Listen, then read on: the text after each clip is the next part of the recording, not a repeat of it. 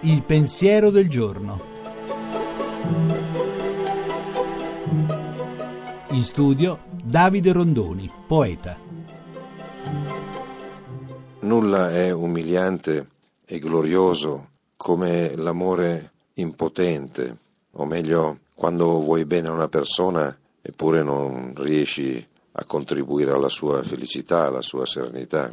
Capita spesso, a volte con i figli, a volte con le persone con cui si vive, che pur tutto il bene che tu pensi di provare, che tu provi verso quelle persone, e non riesci però a distoglierle dal dolore o dalla pena, può essere magari una consolazione breve, ma non riesci a rompere la pietra o il vetro di dolore dietro a cui sono. È un'esperienza che in tanti fanno, un'esperienza di amore apparentemente umiliato, apparentemente impotente.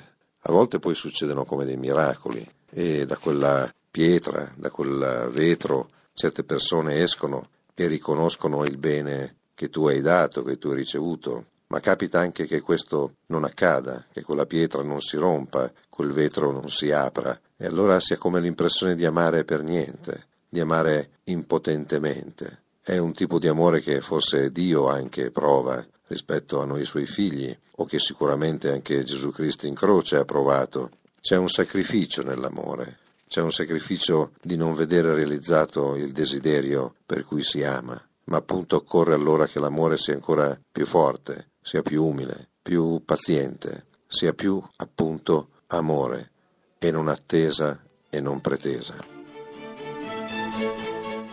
La trasmissione si può riascoltare e scaricare in podcast dal sito pensierodelgiorno.rai.it.